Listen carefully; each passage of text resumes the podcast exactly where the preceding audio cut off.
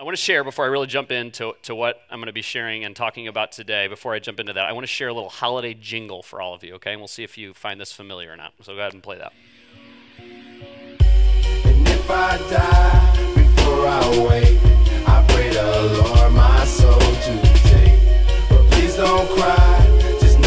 And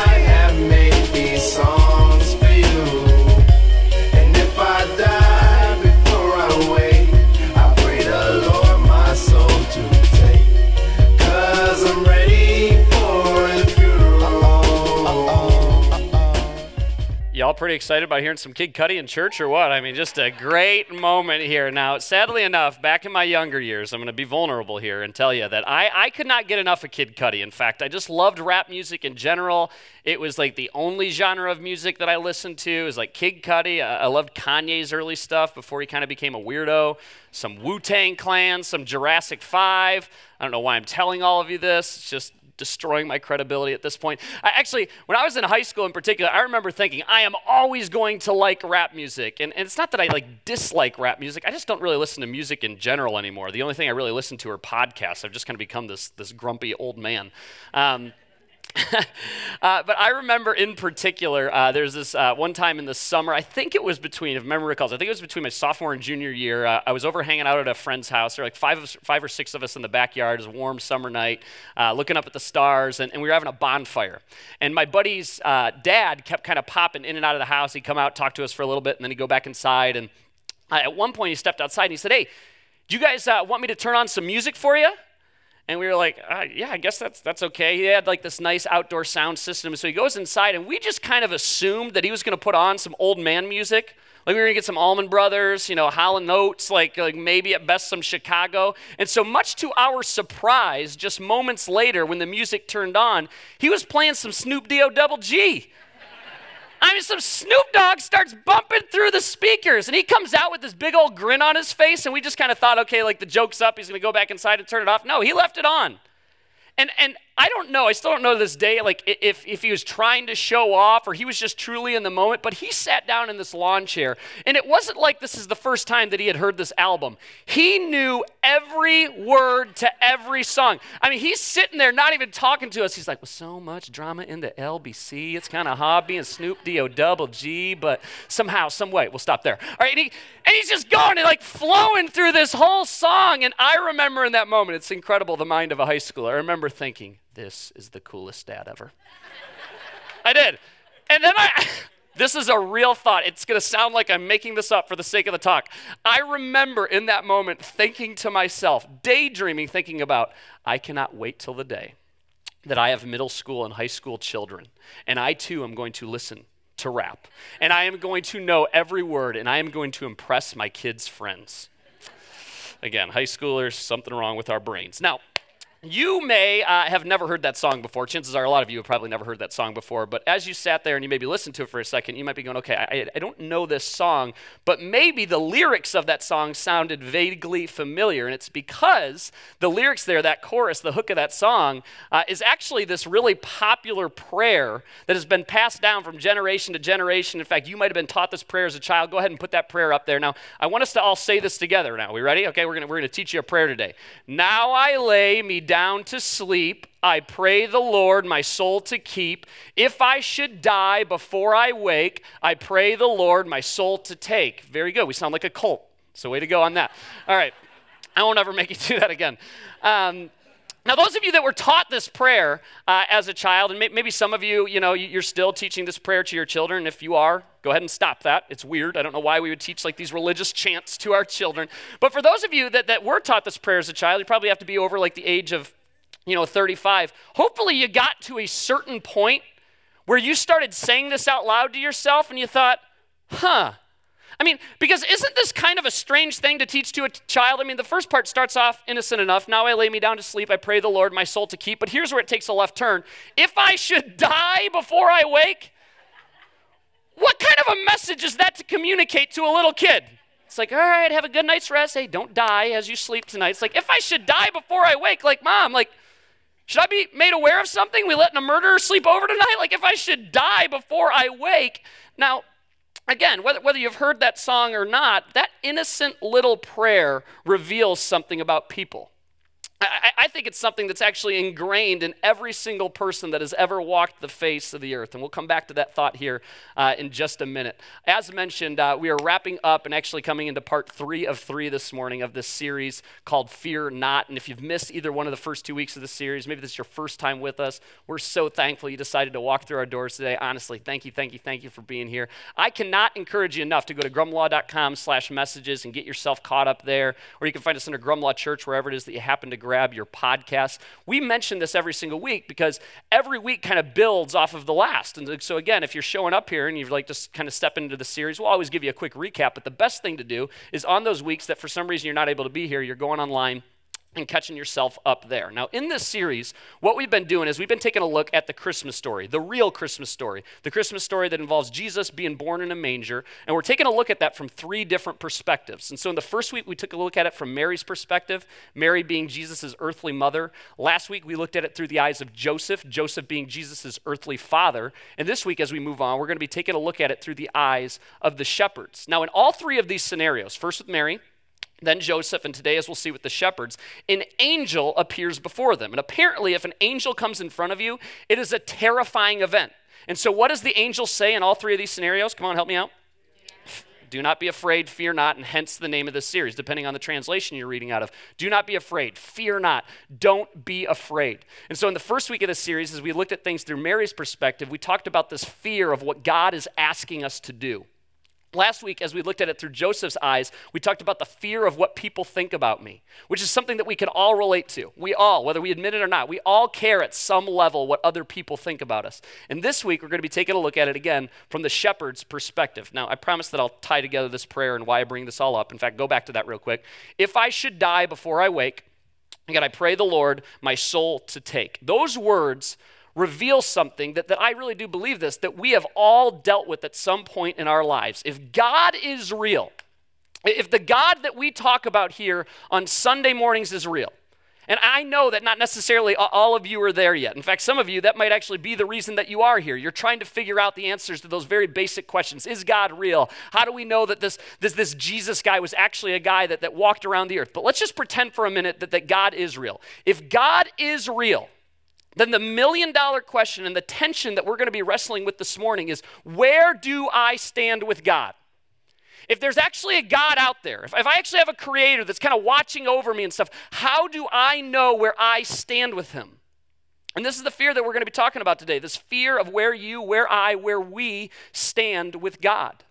I've shared about this before. Uh, my first job out of college was working at a camp, and I, I, used to go to Christian camps all growing up and retreats and all this stuff. And I've, I've joked around about how every week, at the end of every week of camp, at the end of every retreat, I've never seen a Christian camp do it differently. There's usually an opportunity for the students, for the kids, to put their faith in Jesus. And they usually stand up or put a hand up or they come to the front of the room and they say kind of a quick prayer. And, and suddenly, you know, Jesus is, is a part of their lives. And I've joked around about how you would see certain kids that would come back year after year after year after year that would accept Jesus into their life for the first time every single year. It'd be like 10 times in a row. They're like, they're still putting their hand up. And you're like, wondering if it's not taking. And whenever you would do that, you would give that invitation, you'd see like 25, 35% of the room that their hands would go up, they'd stand up, they'd come to the front of the room again, however they exercise that.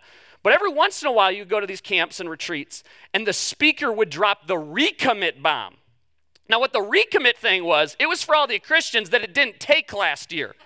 Okay? And the recommit bomb meant that, okay, if you want to recommit your life to Jesus, because like last year you said the prayer, and about a week after returning home, you just went back to doing whatever you were doing, and you're like, yeah, I don't feel very good about that, and I can't really raise my hand because you're saying for the first time, but yeah, I'll recommit my life to Jesus.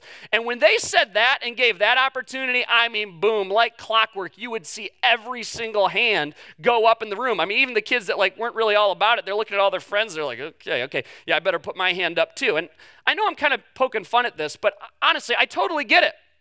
Because I went to these camps and I went to these retreats. And from the time I was probably like in third grade through high school, I must have recommitted my life to Jesus on like 12 different occasions. Because I would be sitting there thinking to myself, okay, if God's real, I mean, the God that that guy seems to be so passionately talking about, if God is real, then that means that heaven's probably real. And, and if heaven's real, then crud. That might mean that hell is real. And if hell is a real place, I want to do everything that I possibly can to avoid it. I want to do everything that I possibly can to get in the good graces of God. So, heck yeah, you want to tell me I could shoot my hand up in the air and that might somehow improve my standing with Him? Yeah, I'm going to put my hand up. I'll accept Jesus into my life for the first time for the tenth time. Now, you're catching on that now. Uh, now, you might not have necessarily grown up going to these camps and retreats. And in fact, you might be hearing me talk about this right now, and you're like, I'm kind of glad I didn't go to those camps and retreats. But maybe maybe you, you sit and you, you go to bed at night and, and next to you there's a bible that for the most part it just kind of collects dust it might even serve as like kind of your, you know, your coaster for your glass of water at night your coffee in the morning and every once in a while the guilt starts to build up and so, and so you'll, you'll open that thing up and you'll read a couple verses or, or you'll even read an entire chapter out of that thing. And if somebody was to ask you 10 minutes later, you know, what, what was it that you read about? I mean, there's not a chance that you could have told them, but you just kind of read it because you're afraid that if you don't read it at least every once in a while, maybe, I don't know, maybe God's going to get mad at you. Or, or, or maybe you say these really quick, insincere prayers every single time before you eat Right? I mean, they become eh, completely disingenuous by this point. You're not even really thinking about what you're saying anymore, but you just keep saying them, even though they don't really have a lot of meaning for you because you're afraid, like, I don't know, if, if you stop saying those prayers, maybe God's going to give you food poisoning. Or, or, or maybe you begrudgingly just kind of show up here every week. If you're honest, you don't even want to be here. But you're just walking through our doors because it's just become such a part of your life. And you're like, if I stop walking through the doors, I'm afraid what God might start to do to me. Or, or again, those buckets they pass every week, and for the most part, you just let those things breeze on by, but every once in a while, you're like, crud, God knows that I have a 20 in my pocket right now.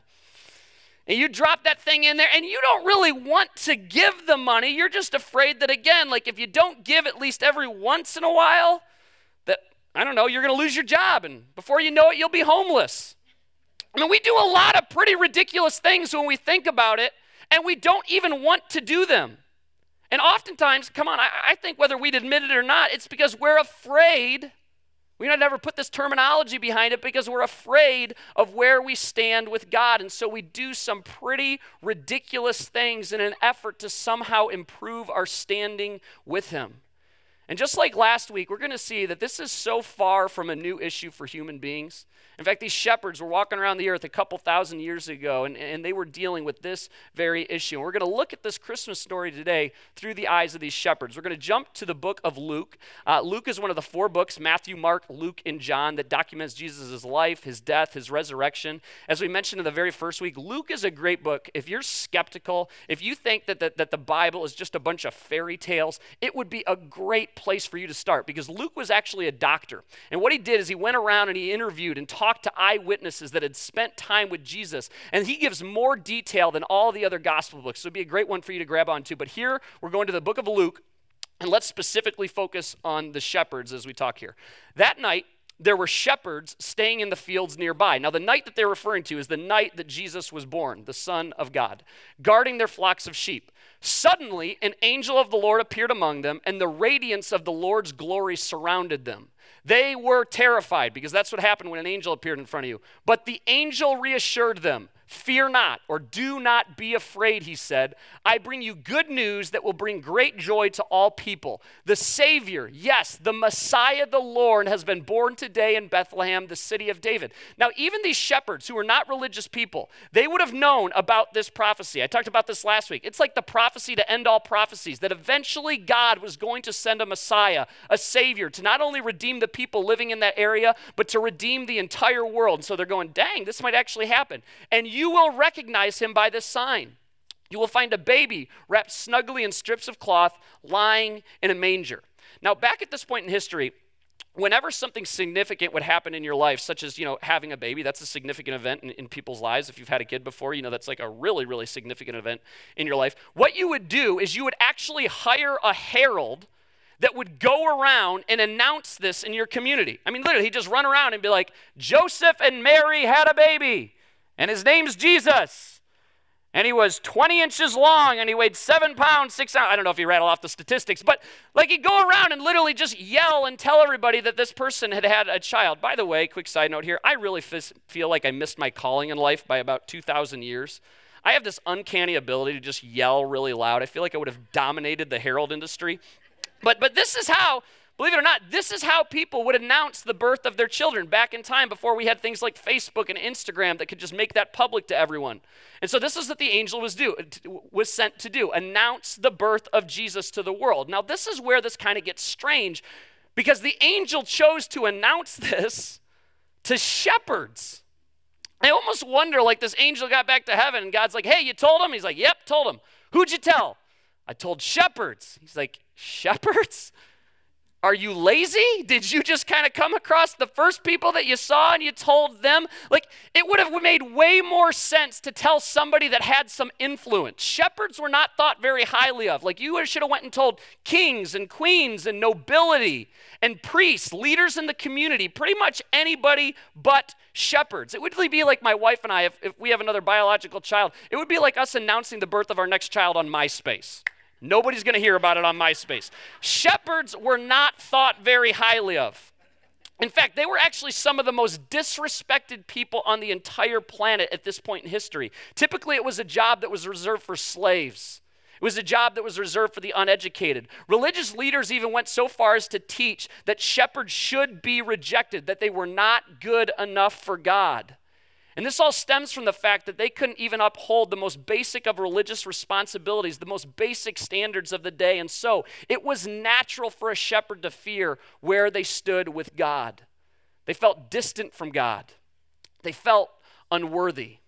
And again, this was only being reinforced by religious leaders that were literally explicitly telling them, You are not good enough for God. Now, now this seems like a really brutal thing that, that another human being would communicate that to another person. But remember, shepherds by trade, they were nomads. They were wanderers. They never stayed in one place for very long. And because they were always wandering around, they couldn't go back to the temple and perform their religious duties and we were therefore deemed ceremonially unclean. And we have to keep in mind that back at this point in history, if you were called ceremonially unclean, if you wore that label, you were basically walking around telling everyone, hey, I am not good enough for God. I'm not right with God. On top of this, their only comrades, the only people that they're hanging out with, aren't actually people at all. They're sheep. Now, for you animal lovers out there, you're like, well, that wouldn't be so bad. I kind of like sheep, and they're cute and cuddly because this is what we think of when we see sheep. Look at like clockwork. I knew you would do that. Oh, like shop. Okay. This is not reality. This is like greeting card material. Have any of you actually ever been to a sheep farm before? Before are there a couple of us? Okay, yeah. So a couple of you have. Uh, here is what actually sheep look like. Okay, they're nasty. They're gross. They wallow around in filth. They're not that much different from pigs. They're really gross. And so imagine the appearance of a shepherd who only spent time with sheep. Just imagine how they smelled. So not only are they physically dirty, but they're spiritually dirty as well. They felt so unworthy. You know, maybe you, you show up here on Sunday mornings. I've done this before, right? We show up here, put a smile on our faces. Sometimes you almost kind of give yourself a little pep talk in the car. You're like, okay, let's get rid of everything that I've been experiencing this weekend. Hey, how are you? Good to see you, right? We, we put on our nicest clothes, but we know, right? I mean, you know the stupid things that you did just last night. You, know the terrible decision that you have continued to make over and over and over again. We know those dark secrets that maybe two, three, or maybe nobody knows about. We know the things that we ought to do, but yet we keep on not doing them. And with all that in mind, we think, how could God possibly love me? How, how can I possibly have a right standing with God? I've had so many conversations with people over the years, and you know, this conversation always goes the same way. And we, we talk about how there's a God out there that loves them so much. That, that, God loves you so much that He sent His one and His only Son to die for you. That, that whatever you've done can be forgiven. And it's why He sent His Son for you so that He can have a relationship with you. And, and, and almost like clockwork, I've heard it so many times. They look back at you and they say, Yeah, but you don't know me. You have no idea what my past looks like. You, you have no idea the mistakes that I have made. We feel so unworthy sometimes. They also felt inadequate.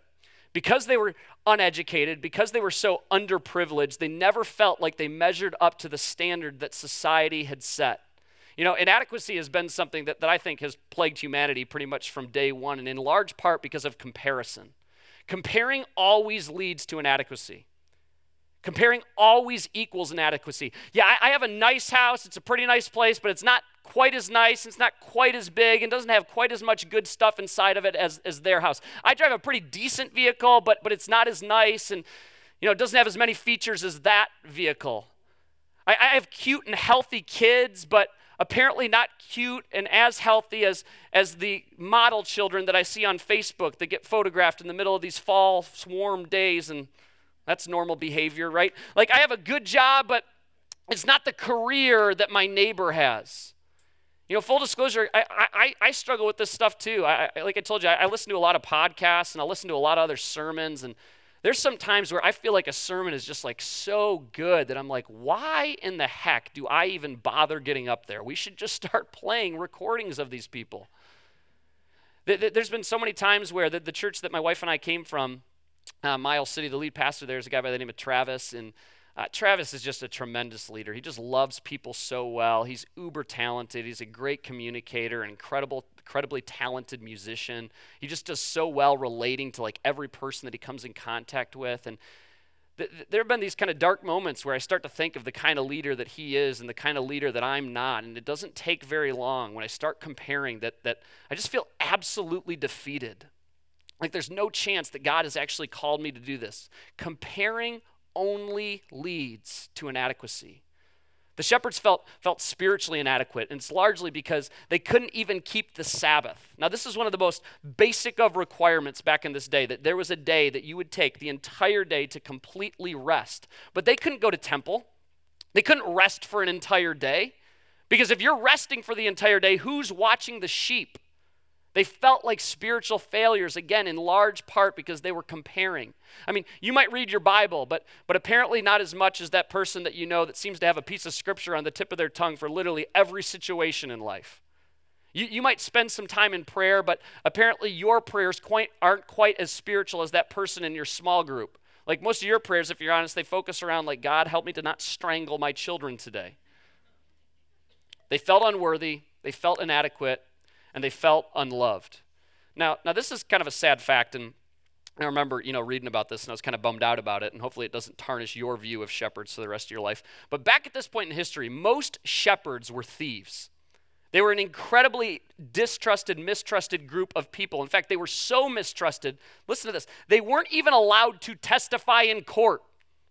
If you wore that label of shepherd, they wouldn't allow you to testify in court. Fathers would never give their daughters to be married to a shepherd. They had no hope of a better future. They felt so unloved. I want to show you a picture here. Uh, this is a buddy of mine named Arthur. In fact, you might uh, actually recognize him. Arthur's been up here and helped with our music team on a couple different occasions, and uh, that's actually Valentine's Day. Rather than taking my wife out, I took out Arthur, and we got that's a true story. Got some strange looks that night. Uh, anyway, uh, Arthur, he uh, man, I just love this guy. I, I have uh, I've got to know him over the last four or five years through a ministry called 323 for the King, which uh, we've shared about before. We recently bought them a 15 passenger van. This incredible ministry happening down in Highland Park. And uh, so, yeah, I've known Arthur now for almost five years. And the more I get to know Arthur, the more I respect him. Um, he has had such a hard young life. Um, about a year ago, he figured out that the guy that he thought was his dad is in all likelihood not his dad. Uh, his mother has never really wanted anything to do with him. Both of the guys, you know, that he think might be his dad, he, they want nothing to do with him. And so he's bounced around from house to house to house uh, throughout his entire young life. And uh, now he's living with his brother, and his brother has just flat out actually told him on several occasions that, hey, the only reason I allow you to live with me is because you don't have any other place to go. I don't actually want you here. You're a burden on this house. I mean, he's just he's just wrestled with so much self worth and, and, and where does he fit in in this world? And uh, it wasn't that long ago that we were talking about this. I'm like, has this been hard for you? Because he just seems so solid. He just seems like like a rock.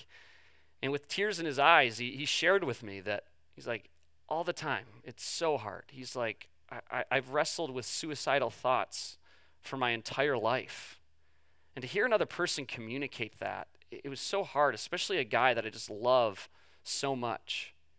Maybe you grew up without a dad, or, or maybe a spouse left you, or maybe you had a parent that never actually uttered the three words, I love you.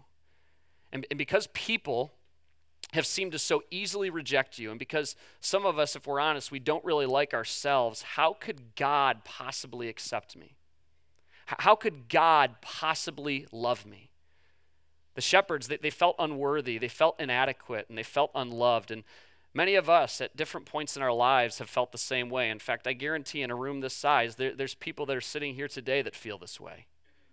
Religion was not working for the shepherds. In fact, it actually made them feel more distant from God. And, and for, for some of you today, I hope that maybe this will be an aha moment. But just as religion did not work for the shepherds, religion actually doesn't work for you.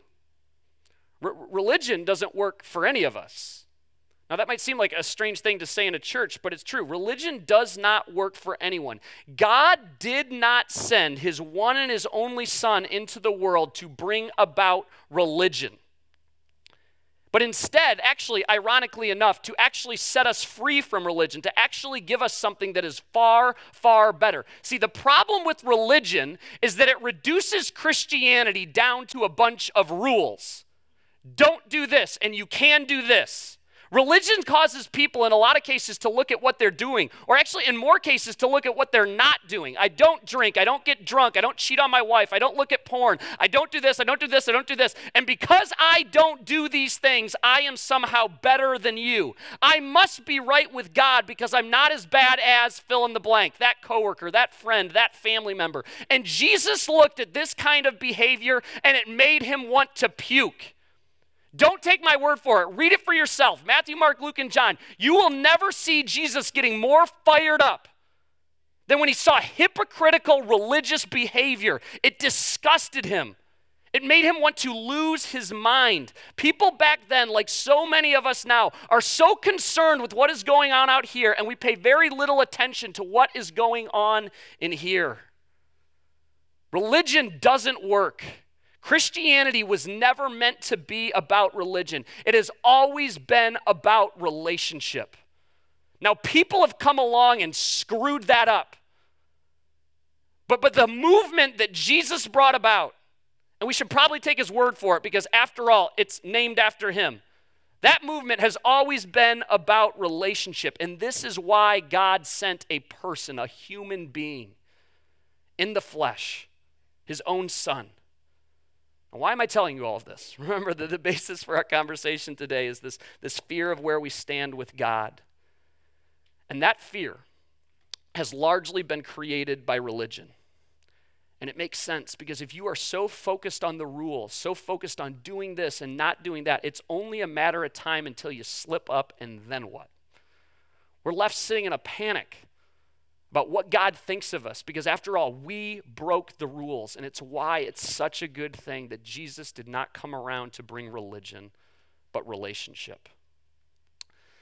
There's a book in the Bible called Romans. It's actually a letter uh, that a guy by the name of Paul wrote to the early Christian church living in Rome, all these early Christians that were sprouting up all over the place. And, and hence why he called it Romans. They weren't much for creativity and naming back then. But he gives us three uh, verses here that, that have such profound implications for our lives and honestly should be so encouraging to us. He says this He says, For no one can ever be made right with God by doing what the law commands. Now, the law is something, if you start, you know, opening this book up and start reading this for yourself, you're going to see the law referenced uh, all over the place. The law was actually this list of rules, just kind of what it sounds like. It was 613 rules, 613 do's and don'ts that were handed down by God to Moses at Mount Sinai. Now, at a certain point, obviously, Jesus comes along and, and, he abolishes the law. He's like, yeah, he actually takes all those laws and he reduces it down to two things love God and love people. But at one point, all these people, this original audience would have been familiar with this. So again, as you're reading, you're like, what the crud are they talking about when they say the law? It's like 613 rules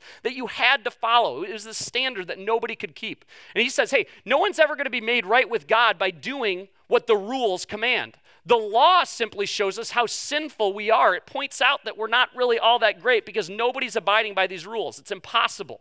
But now God has shown us a way to be made right with Him. I mean, that's good. Without keeping the requirement of the law, to which everybody that would have been originally listening to this would have breathed this sigh of relief. Thank God, because that was an impossible burden to take on, as was promised in the writings of Moses and the prophets long ago.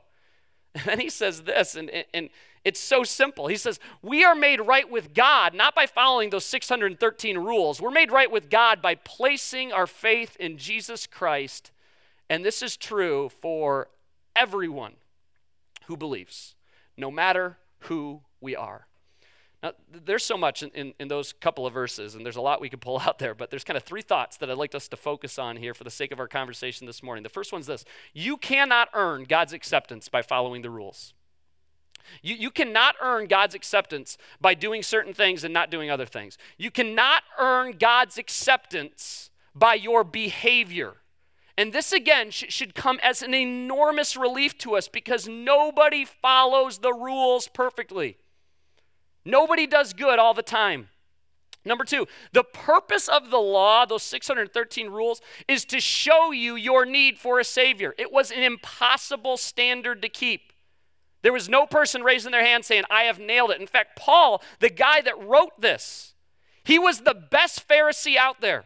He was one of the most devout Pharisees in the history of the world, and he knew, I'm really good at this, but I still can't keep this standard. It's impossible. I've been saying this a lot lately. Until you see yourself as a sinner, you're not going to see a need for a Savior. You're not going to see a need for help. And once you get to that point and you realize that you are broken, that you need something, you don't need religion. You need Jesus. You need a relationship. And then, number three, trust in Jesus alone results in a right standing with God. Trust in Jesus alone results in a right standing with God. As it says there, we are made right with God by placing our faith in Jesus Christ. And, and this is so simple, but yet it's so huge and so simple that almost everyone misses it. We've all wrestled with that fear of where we stand with God, and it's un, almost unfathomable that God could have made the standard so incredibly simple, that He could have made the solution so simple, that if we simply trust God, that that single expression of faith, in that moment, we are credited with a right standing with our Creator. And it's almost impossible to comprehend that the Most High God w- w- would make the standard so simple, so straightforward, that He would look down into this mess of a world that we have created for ourselves. And again, we, we all know we do wrong. I mean, some of us, again, we, we're really stubborn and we hate admitting that, but we do things all the time where immediately after doing that thing, we go, Why did I do that? We, we plan our mistakes a lot. I mean, we know we're about to do something that we shouldn't do, but yet we go ahead and do it anyway. And God looked down into this broken, messy world that we had created for ourselves, and rather than walking away, rather than saying, forget it, He chose to get uh, involved. And He looked down and He said, He would tell us the way, the solution, the way that we enter a relationship with Him, where He calls us righteous and where He calls us approved, is not based on what we do. It's not based on who you're related to. It's so much simpler than that. It's trust. Will you trust God? And almost everybody misses it. And honestly, I totally get it because everything that we've ever been taught and everything that we've ever learned here on earth, no, no, nowhere else in our lives can we be unconditionally loved and accepted simply based on trust, simply based on faith. This is it. But Jesus is going, I, am telling you, it's that simple. Will you trust God? W- will you enter into a relationship with Jesus? Not religion, relationship. Because religion does not work. It didn't work for the shepherds. They felt unloved, they felt unworthy, they felt inadequate, and it certainly will not work for you.